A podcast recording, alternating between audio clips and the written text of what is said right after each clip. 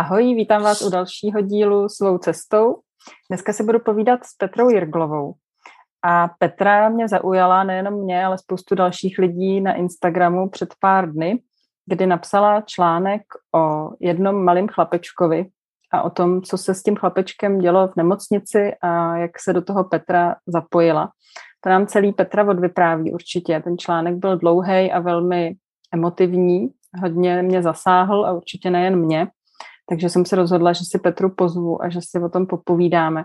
Ale Petra je uh, zajímavý člověk i po všech jiných stránkách, takže já tě nechám, aby si se představila sama a pak půjdeme, pak půjdeme na ten příběh toho chlapečka a na to, co tě k tomu vlastně dovedlo a jak. Tak ahoj. Tak ahoj, já vás všechny zdravím, moc děkuji teda Zdeňko za pozvání do podcastu nebo do videa. Um, já jsem momentálně máma na mateřský, mám rok a půl starého syna a předtím jsem dělala strašně moc věcí. A i kdybych se měla nějak um, definovat, kdo teda jsem, tak bych se asi uh, velice pokorně nazvala spisovatelkou, protože jsem vydala vlastně dvě knížky, pracuji na třetí a vlastně to momentálně moje obživa ale um, zároveň natáčím podcast, píšu blog. Tím blogem to vlastně všechno, tady ta moje jakoby veřejná část začala. A um, možná mě můžete znát ještě s dlouhými vlasy a předtím jako letušku z ekonomy, což vlastně byla i moje první knížka, a kterou, ne, ve který jsem popisovala své zážitky, když jsem pracovala v Dubaji jako letuška. No a je toho strašně moc, ale mm, mě vlastně i baví, že občas někdo um, je i překvapený něčím, co vlastně o mě zjistí, protože uh, asi jako každý člověk mám za sebou nějaký příběh a nechám prostě na posluchačích, na divácích, kdyby je to zajímalo, tak je to v podstatě lehce dohledatelný. Nebo když se vidíme osobně, tak můžu něčím překvapit. A jak jsi se dostala k tomu příběhu teda s tím chlapečkem a o co vlastně šlo? Já jsem to vlastně popisovala v tom článku, že moje kamarádka byla hospitalizovaná se synem v Motole, kam jsem mi šla navštívit. A tam to vlastně všechno začalo. A byla na pokoji s malým chlapečkem, který tam byl sám. A našla jsem ho v takovém nehezkém stavu. Um, a strašně mě to zasáhlo. A pamatuju si, že už když jsem šla poprvé vlastně z té nemocnice domů, takže to mnou strašně rezonovalo a byla jsem z toho strašně nešťastná. A vlastně jsem vůbec nevěděla, jak s těma pocitama a obecně sama se sebou, co si mám jakoby počít. A zrovna jsem hledala, protože jsem to tak chtěla jakoby skompletovat, a hledala jsem ty, protože já jsem to vlastně všechno začala veřejně řešit na Instagramu u sebe, kde jsem měla ne moc, ale ne málo sledujících a vlastně jsem ten příběh začala sdílet tam. A teď jsem právě hledala v historii těch storíček, jak jsem uh, se vlastně cítila.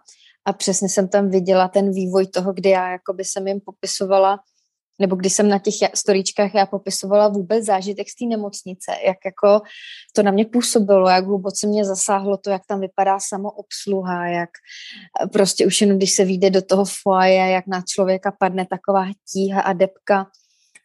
A vlastně zmínila jsem se o tom malém chlapečkovi, který tam byl. A, a třeba o dvě hodiny později následovaly další storíčka, kdy už já jsem prostě ubulená a vlastně říkám jako všechny ty svý pocity tam z toho, že vlastně jsem z toho strašně špatná a už tam jsem řekla, jako, že to tak asi nemůžu nechat. Takže jako ten vývoj se ve mně udál vlastně hned ten první den, kdy jsem přišla domů a pamatuju si prostě, že jsme seděli s manželem, nebo takhle, manžel mě našel na gauči eh, se skleničkou vína, úplně ubolenou a strašně se ptal, jako co se děje. A já, když jsem mu to všechno vyprávila, tak manžel si nalal taky a byli jsme ubolený oba dva. Hmm. No myslím, já dám odkaz na ten článek eh, do popisku nebo do, mm, eh, do komentáře k videu. Ale tam šlo o to, že ten, to byl sedmiměsíční chlapeček nebo osmiměsíční. Mm-hmm, sedmiměsíční, no. On, on tam ležel prostě sám připoutaný v postýlce, že to tam celý jako popisuješ, to asi ne, nemusíme, to můžeme nechat lidi, aby ten článek přečetli. Nicméně ten stav, jako v kterém ten chlapeček byl tam nechaný vlastně sám sobě a z toho jak to popisuješ pro mě, uh, já jsem taky probrečela ten tvůj článek celý, když jsem ho četla. A pro mě to hraničí fakt s nějakým jako týráním dítěte, kdy jako ve chvíli eh, tomu dítěti třeba fyzicky jako se mm, pomáhá, dejme tomu, na nějaký úrovni, jako on teda nezemře, fyzicky jako to tělo funguje, ale vlastně po té psychické a emocionální stránce to dítě strádá naprosto neuvěřitelným způsobem. Zkus třeba jenom... Já když jsem si vlastně no. jakoby všechno přehrávala, tak um, jak se to všechno událo, tak jsem si říkala, že to bylo v podstatě takový jako štěstí v neštěstí, že jsem ho zrovna našla takhle. Protože možná, že kdyby už jsem tam přišla třeba o dva týdny později, kdy už tam ležel jako měl nad sebou hrazdičku a měl tam spousta hraček a byla tam zrovna hodná sestřička, která prostě se o něj starala, tak určitě mi to bude líto, že tam je sám, ale asi by mě to tak nezasáhlo, protože bych si říkala, je mi to líto, je to strašně smutný příběh, ale prostě o něj postaráno a co já s tím můžu dělat. Ale bohužel a bohu dík jsem ho tam prostě našla zrovna v den, kdy službu neměla hodná sestřička, kdy tam byl přivázaný k té posteli a kdy tam, byl, kdy tam ležel jenom v pleně a kdy ona se k němu chovala tak extrémně sterilně, sahala na něj v rukavicích, neřekla mu jménem, byla tam v roušce, takže já jsem z toho byla absolutně v šoku a říkala jsem si, pane bože, a já jsem samozřejmě jeho příběh neznala, já jsem vůbec nevěděla, odkud je, jak dlouho je v nemocnici, co ho čeká. Já jsem se to všechno pak dozvěděla až od té kamarádky, ale i kdybych tam, i kdyby to dítě tam bylo týden v té nemocnici ze všeho, za celý, za celý svůj život, tak jsem z toho byla teda strašně v šoku a říkala jsem si, pane bože, to jako, to přece se vůbec neděje už dneska, ale ono se to děje. A já právě, když jsem ho tam takhle viděla, tak to ve mně právě zbudilo ten pocit a já tě tady takhle nemůžu nechat. No a ty si tam teda za ním potom chodila, snažila se o něj starat, teď ty nemocnice ti to různě jako hm, stěžovaly, řekněme. Nebylo to úplně jednoduchý vlastně celý, zkusíš to nějak v krátkosti jenom ten příběh eh, říct, aby jsme věděli. Určitě. Já jsem vlastně ten první den, když jsem ho viděla, tak jak jsem se rozhodla, že ho v tom nenechám, tak jsem postupně začala zjišťovat možnosti, jak ho vlastně naštěvovat. A protože jsem věděla, že je tam ta moje kamarádka, tak nejdřív jsem chodila za ní. A um, za nějakou dobu, ona tam ležela asi ještě dalších 14 nebo 3 týdny, já se úplně nejsem jistá, ale třeba za další dvě návštěvy už právě, jak jsem říkala, chlapeček uh, byl oblečený, byl, v hrazdi, byl měl nad sebou hrazdičku a ta péče o ní byla rozhodně jiná.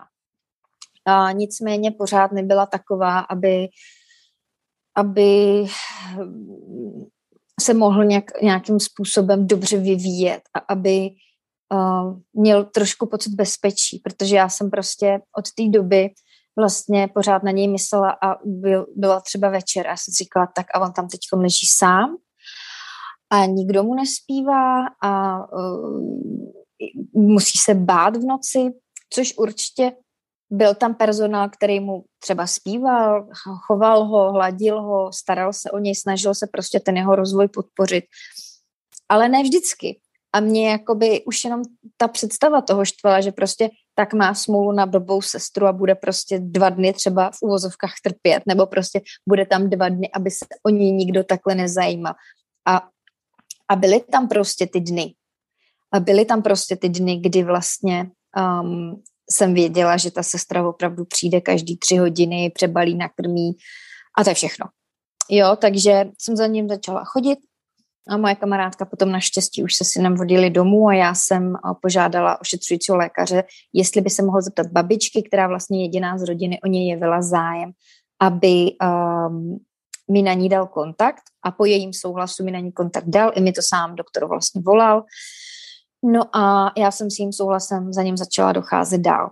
S babičkou jsem se i hned spojila a ptala jsem se vlastně na celou situaci, zjistila jsem vlastně o rodině víc, že vlastně babička se stará o další tři sourozence, takže prostě um, za ním jezdit nemůže. Dostala jsem teda od babičky povolení a začala jsem se zajímat o tu jejich rodinu obecně, protože jsem chtěla pomoct s chlapečkem a nevěděla jsem vlastně, v jaký situaci se nachází. Jediný, co jsem vlastně z nemocnice si přinesla, co jsem vlastně se dozvěděla od kamarádky, takže matka o ní nejeví zájem a že právě jenom ta babička. No a začala jsem naštěvovat. A začala jsem naštěvovat v dalších nemocnicích. Myslela jsem si, že teda, když ho převezou z Motola, takže tím to pro mě končí. Jenomže jsem si samozřejmě k němu vybudovala velký vztah a, a chtěla jsem prostě vědět, že je v pořádku a jak to s ním dopadne a prostě chtěla jsem ho vidět. Takže jsem ho následovala po převozu do Ústí, pak do Děčína, pak zpátky do Motola a pak vlastně zase do Děčína. A proč ho převáželi? Um, zřejmě z, z toho, že vlastně on pochází od tamtud, jakoby ze severu a asi chtěli, aby, ta, aby byl blíž rodině. A neznám bohužel jakoby ty lékařské zprávy ani ty pravý důvody, protože vzhledem k tomu, že nejsem z rodiny, tak uh, nemám samozřejmě přístup k té lékařské dokumentaci a matka ani uh, vlastně neměla zájem o to, abych se k ní mohla dostat. Takže jsem od nikoho nedostala povolení nebo od nikoho, od té matky, abych se mohla zajímat o ten jeho zdravotní stav.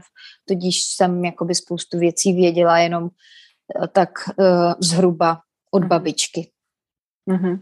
A dokonce tam pak došlo k tomu, že ta babička e, vlastně tě požádala, aby si ho vzala, aby si ho nějak jako vzala do péče ve smyslu, nevím, nějakého pěstonství nebo přímo My jsme tak... s babičkou jakoby navázali v podstatě určitý vztah, kde já jsem, kdy jsme byli prostě v kontaktu pravidelně, a jsme se několikrát viděli, um, kdy vlastně já jsem nabídla tu pomocnou ruku a ona věděla, že vlastně o chlapečka se starám a zajímám a uh, byla ráda, že jsem ho chodila naštěvovat, byla ráda, že jsem jako taková, um, že jsem prostě takový ten prostředník, nebo prostě, že se i na mě může obrátit. A, a vlastně v momentě, kdy už se uvažovalo o tom, že by chlapečka mohli převést do domácí péče, začalo se uvazovat uh, o tom samozřejmě nejdřív, aby šel do rodiny, tudíž k babičce a k sourozencům, ale vzhledem k tomu, že právě babička už se stará o tři děti a o tři malé děti, tak uh, chlapeček, který bude ještě potřebovat určitě jakoby lékařskou péči a, non-stop péči nebo určitě důkladnou péči v té uh, doma, tak uh, proto není úplně vhodná. A, a právě se zeptala, jestli bych se ho nechtěla vzít já. Ale já už jsem o tom přemýšlela vlastně dlouhou dobu a přesně jak píšu v tom článku, nechtěla jsem se rozhodovat vlastně pod tlakem momentálním a emočním a samozřejmě je to obrovský závazek, kterýmu já jsem se nezavázala dobrovolně a bez toho, aniž bych procházela tím, čím procházím a mělo by to obrovský dopad na moji rodinu, tak jsem prostě pro něj chtěla najít vhodný prostředí, což pro, za mě není rozhodně ústav, ale domácí péče, tudíž přechodní nebo dlouhodobý pěstouni. Mm-hmm. A jak ten příběh teda pokračuje dál? V jakém je to stavu teďka? No, myslela jsem si, že se do křížku dostanu jenom s nemocnicema, ale pak nastala vlastně druhá fáze, kdy jsem se dostala do křížku právě s tím ospodem a um, s byrokracií obecně, kdy vlastně um, jsem se spojila vlastně se sociální pracovnicí, která měla chlapečka a vlastně celou rodinu na starosti od začátku a snažila jsem se um, v podstatě pomoct najít prostě pro chlapečka vhodnou péči.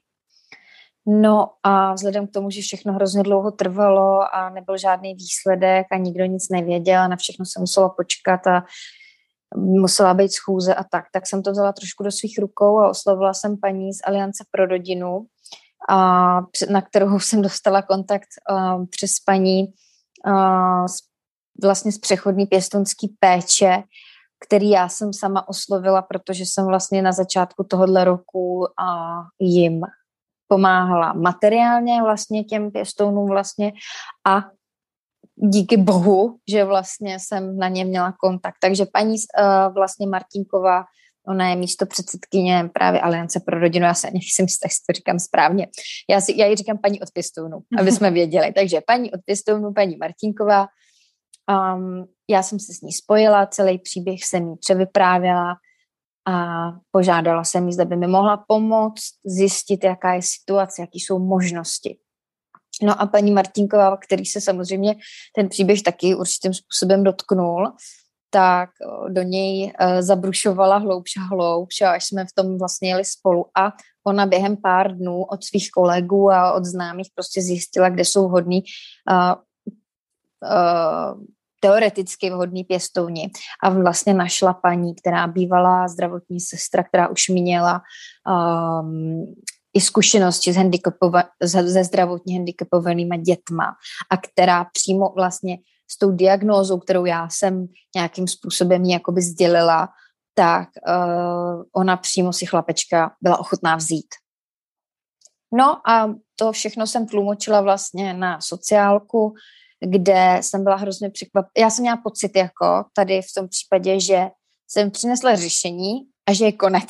Jo? Že vlastně pojďte zjistit, jestli paní je vhodná, pojďte zjistit, jestli prostě všechno je tak, jak má být a chlapeček může tradá prostě do rodiny. Babička s tím souhlasila, několikrát jsem s ní o tom mluvila, bavili jsme se o tom spolu a um, i přesto, že vlastně ona není jakoby opatrovník zatím, jo, to taky to je prostě jedna, jedna šílená věc, ale do které já stoprocentně nevidím a nechci se o ní ještě úplně bavit, ale zjistím si to a prostě je to jako teda uh, hrozný. No a um, takže jsem přinesla tohleto řešení, ale nikdo na to nereagoval. Trvalo dalších spoustu dní, než se vůbec jako by ta sociálka spojila i jako uh, s ne, s tou, ne, ani ne paní Martinkovou, ale ta zase, je pře, ta zase mi dala kontakt na někoho jiného, kdo právě třeba tu paní, tu pěstonku o ní ví, tak než se spojili vůbec s nima, tak to trvalo několik dní. A ne, a do tohohle týdne, myslím, že do pondělí se ještě nikdo ani nespojil s těma pěstounama. Mm-hmm. Takže já jsem, to nastala další fáze právě toho uh, toho šíleného období pro mě, kdy já jsem měla opravdu pocit, že prostě ta sociálka jenom čeká, až se uvolní zřejmě místo v nějakém ústavu nebo až chlapeček bude na propuštění, aby ho tam prostě mohli dát. Hmm. A takhle přesně jsem to řekla i sociální pracovnici, i její nadřízený, který jsem pak volala, protože tam mě na ní odkázala a říkala jsem prostě, já udělám všechno pro to, aby prostě on neskončil jak v kojeneckém ústavu, tak v nějakém centru, protože a už prostě tráví 11 měsíců v nemocnici a zaslouží si jít domů, ať to znamená cokoliv, prostě do domácí péče. 11 měsíců v nemocnici, to znamená, že on tam je jako od narození, anebo Od vlastně narození, on se tam narodil, on se tam narodil a už tam zůstal. Mm-hmm. No mm, a ta péče, nebo ta, hm, jakoby, no ta péče, kterou si popisovala, jak on tam vlastně, jakým způsobem tam byl a, a jak se o něj starali ty sestry. Je to něco výjimečného? Je to prostě takovýhle příběh, který uh, je strašlivý, ale vlastně výjimečný? anebo si myslíš, dostali se k tobě informace, že to takhle chodí prostě celkem běžně? Samozřejmě těch informací mám momentálně víc a víc. A uh, dneska jsem se zrovna bavila se svojí kamarádkou, která pracuje jako advokátka za uh, lidský práva. A uh, bohužel není to ojedinělý. Není to ojedinělý a je takových dětí mnohem víc, který se vlastně ocitnou v nějakém vzduchoprázdnu mezi ospodem, nemocnicí, uh, rodinou a nezbývá jim nic jiného, než doufat, že narazí v té nemocnici na ty hodné sestřičky a na ty hodné doktory, který prostě se jim budou věnovat. Ale bohužel takových dětí je víc. A co já vím, tak uh, spousta nemocnic spolupracuje s uh, dobrovolnickýma centrama. Ale um, to, co jsem viděla já, vlastně v těch třech nemocnicích, tak nikde tam nebyl člověk, který by se o něj staral. Jo, samozřejmě všichni plnili tu svoji povinnost, všichni plnili tu svoji práci, určitě spousta lidí šla i nad rámec svých povinností a, a i kolikrát určitě možností, kamarádka říkala, že třeba v Motolemu sestry sami prali v oblečení doma, aby prostě ho měl prostě to, co tam má a podobně.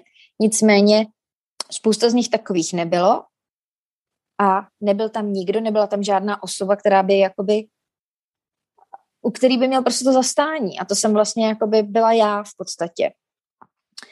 A takhle malý dítě, samozřejmě, který tráví od narození svůj život v nemocnici, potřebuje dobře, možná není v možnostech všech, aby tam byla pro něj jedna osoba, ale určitě alespoň jakoby pár, má, málo lidí, jako nějaký jádro lidí, který na ně budou dávat pozor, který jim pomůžou s vývojem, protože samozřejmě takový dítě potřebuje non-stop péči. Za prvý je zdravotně, na tom není dobře a za druhý je to miminko, který potřebuje všechno, takže potřebuje vlastně non-stop péči, která spočívá i v tom, že se mu bude zpívat, číst knížky, hrát s hračkama, ukazovat zvířátka.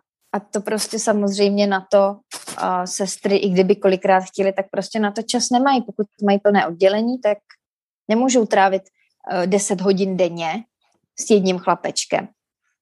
Takže um, tam prostě to pro něj tam tohle nebylo. Dostala se v průběhu toho, co to řešíš k tomu, nebo, aby si přemýšlela o tom, kde jsou vlastně ty příčiny toho celého mm, stavu, jakože to takhle teda je? Asi jo. No samozřejmě jsem o tom strašně často přemýšlela a, a nejdřív jsem jako si říkala, že to vlastně nejde nijak udělat, protože to, že matka opustí dítě, za to nikdo nemůže, ani nemocnice, ani sociálka, prostě nikdo. Na druhou stranu um, máme tady ty orgány, které přesně tomuhle, uh, který se tomuhle mají věnovat. A já vlastně nevím, jakoby, kde se stala chyba.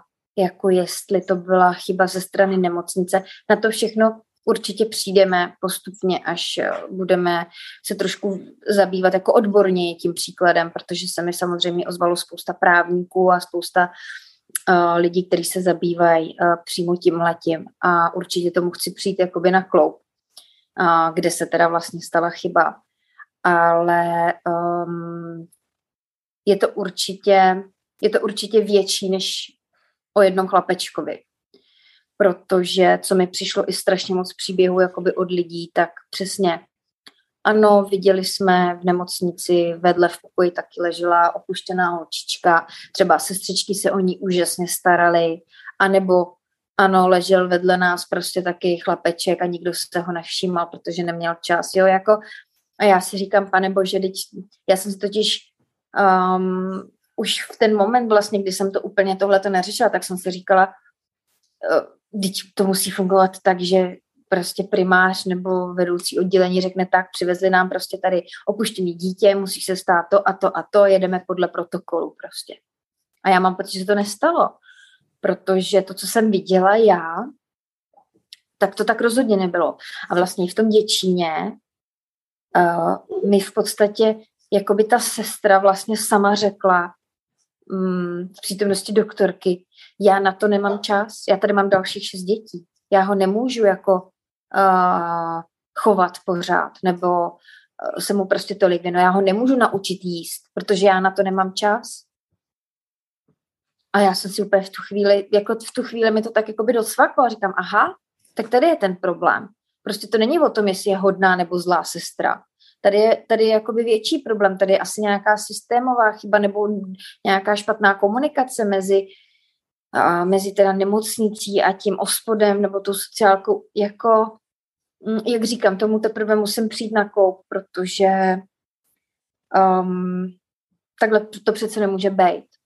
Protože kdyby uh, on natrefil jenom na sestry, který prostě ano, plní svoji práci, plní svoji jako povinnost, dělají svoji práci i dobře, ale vlastně na to nemají čas a opravdu za ním chodí jednou za tři hodiny. Dobře, možná ho uh, jakoby pochovají, přebalí, budou se k němu chovat laskavě, ale jako ne každá sestra nebo ne každý obecně člověk jde jakoby ten extra krok, jo.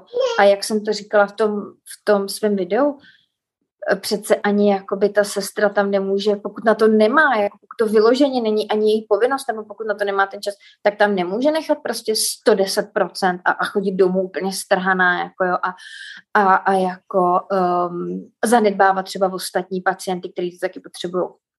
Uh, bylo uh, zajímavé, když vlastně jsem uh, mluvila s jednou reportérkou, se kterou jsem dělala rozhovor, tak ona mi říkala, že vlastně, když si dělali rešerši pro tady ten případ, takže jim jako zdravotník říkal, No ale ty sestry jako se taky nemůžou tak emočně jako angažovat do toho, protože by z toho byly jako frustrovaný a, a hotový. Tak jsem jí řekla, no, tak jsem si to vzala na, na, na sebe já. A já jsem byla frustrovaná a, a emočně jako zaangažovaná a já jsem chodila teda domů v slzách a já jsem jakoby nemohla ty noci spát, nebo jsem se v noci budila a už jsem nemohla usnout. Takže tohle to vlastně není jakoby hejt na jako zdravotníky, kromě teda těch, co jsem viděla, že se k němu nechovali hezky. To jako mm, to nemá omluvu absolutně žádnou. Ale mám pocit, že je tady jako nějak všechno špatně. Že to, co jsem viděla já, že tam bylo prostě všechno špatně. A pokud existuje nějaký systém, který prostě jasně řekne a o nějaký dítě samotný v nějaký nemocnici je úžasně postaráno, tak tady to evidentně všechno prostě bylo špatně a všechno to selhalo. No a teď si někdo řekne, no a tak prostě to je jedno dítě z prostě tisíce, který hold mělo smůlu. No, ale oni měli smůlu, že zrovna tady to dítě prostě narazilo na mě a já jsem urputná a nenechám si a jemu nic líbit. No, to je skvělý. No mě právě v tom, jak to říkáš, tak mě ještě napadá další pohled a to je to, že jsou děti, který jejich rodiče vlastně eh, je mají rádi, starají se o ně, ale vlastně jenom nevědí anebo nebojují o to, aby s těma dětma mohli v těch nemocnicích být. A takových dětí je ještě mnohem víc než těchto těch opuštěných dětí a myslím si, že taky jsou. Setkala se s i... Jsou a je toho hrozně moc, tomu se věnuje, že je osvěta rodičů, hmm. zrovna s Agnes Němečkou, s kterou já jsem taky natáčela podcast a o tomhle tom všem jsme se bavili a i jsem vlastně jakoby tam taky zažila při, při příběhu chlapečka jsem zažila vlastně příběh jiného chlapečka, který tam měl milující rodiče, ale vlastně nedovolili jim, jim tam být takový přes noc, jo. A jakoby o tom vlastně se ani nechce bavit, protože um, berme to jako příklad úplně, jo, že jednou jsem prostě viděla a vlastně, ale ten chlapeček na tom byl strašně špatně, jo. Jakože byl starší, bylo mu určitě přes 6 let ale vlastně já jsem se pak ptala toho táty, protože samozřejmě já jsem se ptala všech na všechno, jako snažila jsem se prostě dozvědět jako by co nejvíc informací. A jsem se ptala, jako říkám, a vy tady jakoby nespíte, nebo vy jako z jakého důvodu? Jestli třeba je to vaše rozhodnutí, že prostě třeba mají doma jiný děti, o kterých se musí starat, samozřejmě. On říkal, že vlastně jenom pro děti do 6 let tam můžou ty rodiče spát. A já jsem mu říkala, nechci vám přidělávat další starosti. Pokud jste takhle jakoby s tím v pořádku, tak um, to je v pořádku. To já vám jenom chci říct, že by bylo fajn uh, mít třeba v mobilu kontakt na někoho. Kdybyste se někdy jakoby ocitli v situaci, kdybyste se třeba cítili, že se k vám nechovají tak, jak si jakoby, zas, jakoby podle zákona zasloužíte, tak jenom mám to jakoby tak, tak říkám. Nechtěla jsem zase další jakoby tam dělat úplně totální rebeli. Ale vlastně taky jsem z toho byla až jakoby šokovaná, protože ten chlapeček opravdu na to nebyl dobře a říkala jsem si, oh, já mít jako dítě, o který mám ten čas se jakoby strat, já ho tady prostě nenechám přes noc samotnýho. No, takže ano, dějou se tyhle ty věci potom, co jsem napsala ten článek, který opravdu primárně nebyl hejt na zdravotníky, to byl hejt na to, co já jsem prostě viděla, co já jsem prostě zažila. Nebo hejt, prostě popsání ty situace a všechno, co jsem tam napsala, tím si stojím, že to jsem viděla.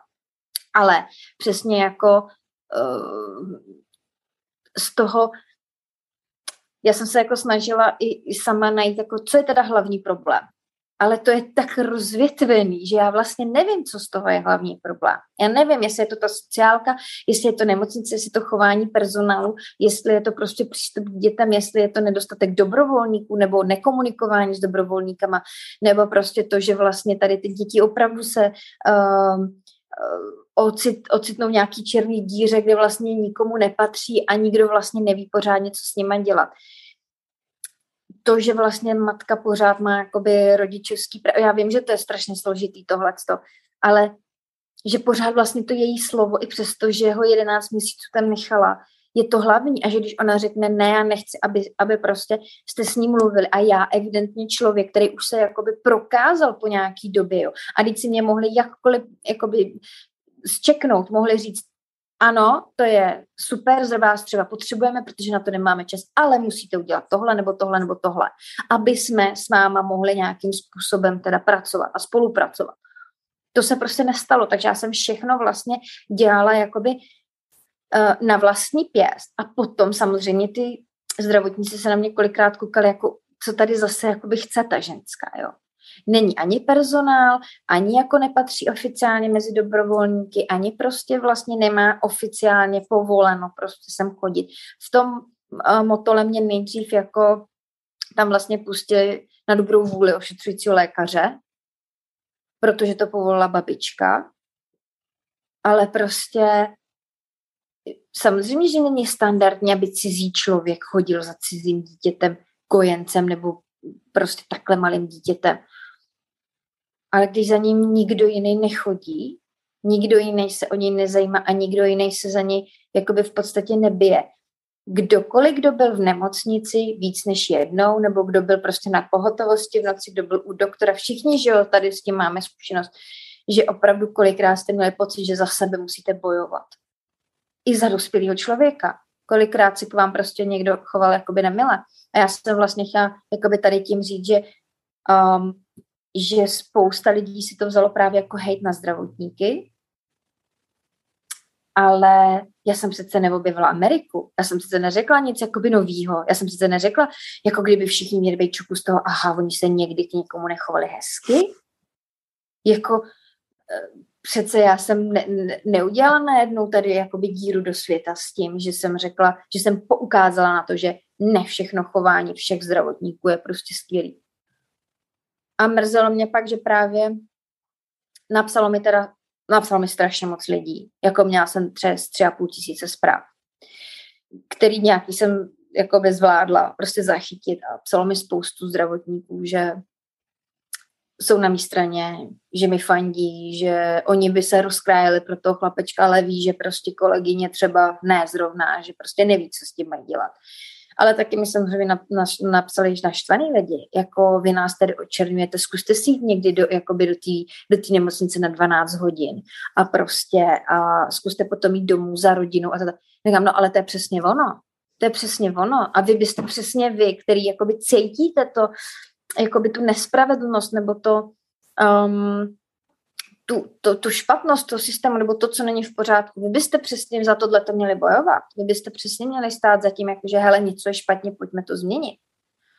No takže to má tolik rovin tady ten příběh, že nevím, jakoby kam dřív, s čím dřív jakoby bojovat a um, nebo bojovat, prostě co adresovat jako ten hlavní problém.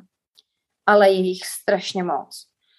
A bude to dlouhý a chtěla bych říct, že se jako nevzdám, ale vůbec nevím, co mě teď třeba čeká, jo. Vůbec nevím, co, co čeká vlastně ještě chlapečka, protože já jsem měla pocit, že tady s tou totální bouří, která nastala a tolik lidí, který se ozvalo a tolik lidí, kterým to nebylo lhostejně a, a s takovou obrovskou podporou i, i, i třeba politiků a prostě lidí, kteří do toho mají co mluvit, že to půjde jakoby raz, dva a zatím je takový bezvětří a vlastně se nic neděje a já jsem z toho samozřejmě strašně frustrovaná a, a strašně mě to mrzí a štve a no je to prostě těžký, no. I v tady v té fázi, kdy vlastně on už by třeba mohl jít někam, tak pořád se jakoby nic neděje. Nevím, jak je to k dnešnímu dni, dneska je svátek, třeba zítra se něco uh, dozvíme, ale i tak vlastně v momentě, kdy ho převezli vlastně zpátky do Děčína, aby byl blízko jakoby tomu svýmu bydlišti a aby už se řešilo třeba to, že by mohli do té domácí péče, tak v ten moment už mělo být jasný, kam půjde, nebo alespoň zmapovaný ty možnosti. A to jsem teda rozhodně ze sociálky ten pocit neměla. Hmm. No a jaký máš teda plány, co se otvírá za různé dveře, hmm, projekty, nevím, jaký, jaký máš plány do budoucna právě, co s tím jako dál? Obecně Já se musím spojit a sejít právě s paní Martinkovou. um, a musím, musíme všechno jako tohle, co se stalo i uh, probrat. Um, v hlavě plánu mám jakoby spoustu a zároveň žádnej, protože ta obrovská podpora, která přišla, byla až tak velká, že opravdu strašně moc lidí a strašně moc zpráv zapadlo. A um, já z toho musím se pokusit jakoby vyzobat dobrý kontakty, který přesně třeba by mohly jakoby pomoct a mohly by mě i jakoby nasměrovat, nebo mohly by ten případ nasměrovat, protože a já nejsem z žádný organizace, nejsem z žádný neziskovky, nic takového vlastně s tím zkušenost nemám. A musím to všechno jakoby zjistit. Potřebovala jsem upřímně pár dní jakoby i pauzu od toho, protože to je na mě jakoby tak obrovský tlak, tím, že to vlastně dělám já sama, nebo celý ten příběh je jakoby můj s tím chlapečkem, tak vlastně celá ta pozornost a, ten tlak jakoby šel na mě. A je to teda síla, jakoby obrovská síla. Ty jsi veřejně jakoby činná, takže víš, že uh, jaký to je, i když prostě um, řekneš něco kontroverznějšího a víš, jakoby, jaký shitstorm to může způsobit. A tady to vlastně, třeba to moje video, to vidělo přes 300 tisíc lidí.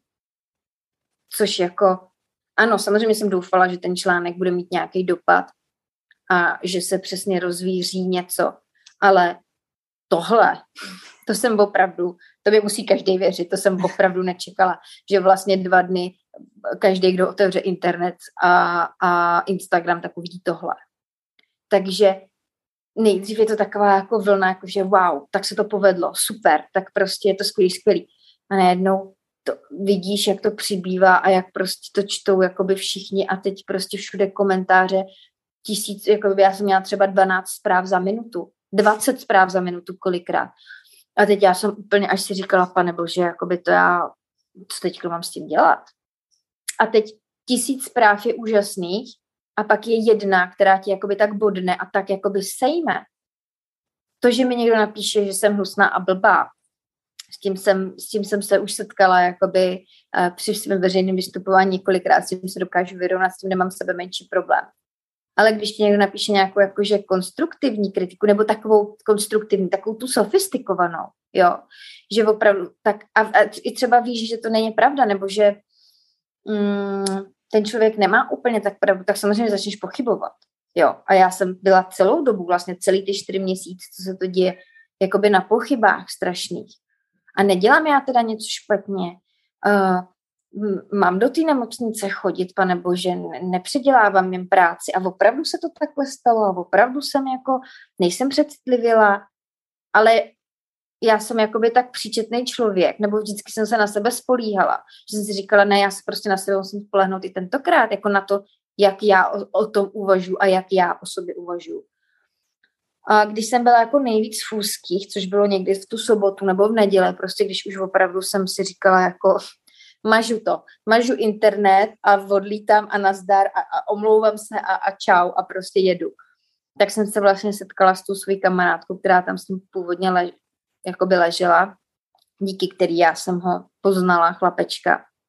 A říkala jsem mi, hele, řekni mi úplně upřímně, jako máš pocit, že jsem blázen, nebo že to je pravda. A ona mě vlastně tak strašně podpořila, že jsem vlastně zase nabrala jakoby druhý dech. A říkala jsem si, jo, tak ne, tak nejsem blázen, protože samozřejmě já jsem to, já jsem přišla domů a teď jsem to řekla manželovi a manžel samozřejmě stál za mnou a teď mě podpořil a prostě, jo, je to hrozný tohle. Ale neměla jsem se o koho jakoby opřít, jako nikdo tam nebyl, že jo. Vždycky to byla jenom já versus prostě někdo cizí. A teď jsem prostě měla možnost se bavit uh, zase s s někým, kdo u toho byl a kdo mi jako, kdo může říct jo. A přesně ona říkala, jo, byly tam úžasné sestry, a který prostě se mu věnovali a, a který prostě tam přesně dělali tu jako extra mile, jak jsme říkali my letušky, jo. Ale pak tam přesně byly ty sestry, které prostě tam přišly jednou za tři hodiny a, a, a čau. No, takže To byl můj druhý dech, třetí dech nastal vlastně dneska, kdy jsem se právě bavila s tou svou kamarádkou, tou, co se zabývá těma lidskýma právama a přesně jakoby říkat, jako není sám, jo. Takže já tohle to všechno musím střebat proto, aby z toho něco dobrýho mohlo vzniknout. Samozřejmě primární pro mě pořád je, aby prostě chlapeček se dostal do dobrých rukou, aby ne, neskončil v ústavu, jenom protože má třeba nějaký zdravotní handicap. Um, ještě vlastně věc jakoby podpora pěstounství, podpora přechodných pěstounů, to je vlastně taky jeden z těch jakoby uh, z těch vrstev, který a z těch rovin, který vlastně já vnímám jako z těch ten problém, jo, že prostě přesně oni řeknou, no ale my nemáme pěstouny, kdyby se o ní mohli třeba starat. No, možná, že kdybyste nevěnovali všechno, všechno úsilí pro to zmodernizovat tady úžasný centrum a úžasný prostě úžasný uh, kojenecký ústav a podobně. A školili byste ty lidi, věnovali byste se prostě tomu, tak možná by uh, těch pěstounů bylo víc. A strašně bych si přála, kdyby jsme se dostali i s tou paní Martinkovou někam, kdyby jsme mohli, um, já vím, že je takových organizací spousta a nebo těch in, in, iniciativ za tohleto téma jakoby momentálně dost, ale aby se přesně o tom přechodném pěstounství, pěstounství a adopci mluvilo jakoby vlastně jako o normální věci. Že to je prostě normální, že to je prostě normální takhle třeba si vzít k sobě uh, miminko, pomoct mu, nebo dítě, nebo adoptovat dítě. Momentálně mám kolem sebe dost párů, který třeba nemůžou počít hodně dlouhou dobu a vlastně jejich uh, jako myšlení nebo jejich vlastně jako mm, přemýšlení o tom celým jedno, tak budeme bez dětí prostě. Jo? A strašně moc lidí jakoby už odrazuje od té adopce třeba jenom to, jak mají zarytý, že to je strašně zdlouhavý proces a, a prostě není to vůbec jednoduchý a pěstouství vůbec, jako to vůbec jako nikdo neví. Jo? Takže bych si strašně přála, aby tohle se dostalo do povědomí jako normální věc jako normální věc. A samozřejmě i mezi pěstounama nebudou všichni, uh, všichni úžasňáci, ale prostě to už, jo, jako to už prostě, to tak je. To je přesně to, jako že já tady můžu v úzovkách bojovat za to, že se sestry musí nějakým způsobem chovat. A stejně vždycky nějaká bude špatná. Vždycky to taky, všude to taky, to je prostě nevyhnutelný, jako jo. No, takže mm, takže si strašně teď přeju, aby se chlapeček dostal do dobrých rukou, abych ho mohla ušít navštívit, abych, um, aby si v oddych, aby prostě zažil ten klid, mu strašně přeju. No. Hmm. No, ty jsi říkala, že jsi vlastně dávala teď nějaký rozhovory uh, české televizi nebo do nějakých 168 eh, hodin a tak dál, takže se to medializovat nějak bude. A to je asi fajn, když se teda o tom bude mluvit a když se to dozví ještě mnohem víc lidí a třeba to zasáhne další a další lidi a zedme se nějaká vlna podpory třeba pro to přechodní pěstounství. Právě já mám kamarádku, která dělá přechodnou pěstounku právě miminkům, přesně tady těm, kdy si ho berou vlastně rovnou z porodnice, jako ve chvíli, kdy se jich ta maminka teda zřekne, tak oni tam rovnou jedou, vezmou si je domů a tam vlastně s nima jsou několik měsíců a pak je předávají těm stálým pěstounům.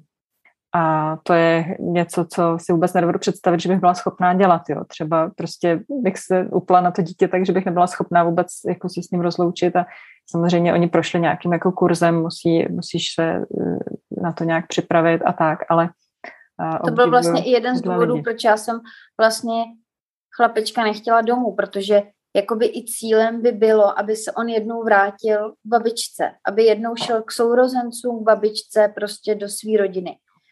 A nedovedu si představit, že bych ho měla půl roku, rok doma a pak bych ho musela jakoby dát pryč. Protože už jsem si k němu vybudovala takový jako citový pouto, že by mě to mohlo jako úplně zlomit. Možná bych to zvládla, ale uh, pracovala jsem jako od začátku prostě s tou jinou možností, protože uh, myslím si, že on jakoby v mém životě zůstane, doufám v to, ale jako já budu vždycky ta jako teta Péťa. Prostě jo, ale mm, myslím, že by to pro mě bylo strašně těžký a opravdu hluboký obdiv všem těm, který tohle to dokážou a dělají to. Tak jo, tak budeme držet palce, aby to dobře dopadlo. A já ti děkuji za rozhovor. Chceš něco ještě dodat k tomu celému? Uh, strašně moc tisíc věcí, ale myslím si, že jsme si řekli to podstatné tady jakoby pro, pro posluchače i pro tvůj, uh, pro tvůj kanál. Ale um, je to obrovský, obrovský zamotaný a obrovský, sahá to prostě všude. Um, no jestli můžu jakoby něco říct, co, co mě jako mnou jakoby hodně rezonuje, tak je to vlastně ta lhostejnost. Aby ty dobrý lidi, co mají to srdce na pravém místě a, a který mají možnost tu lásku dát, nejenom malému opuštěnému dítě, ale obecně, aby prostě mm, se občas vykašlali na stud a na předsudky a na, na takový to, jakože teď mě do toho nic není. A prostě se zeptali nebo nabídli tu pomoc a třeba bude tisíckrát odmítnutá, ale jednou prostě někomu můžou vytrhnout totálně trn z paty. Tak jo, tak ti děkuju a měj se krásně. Díky, ahoj. Ahoj.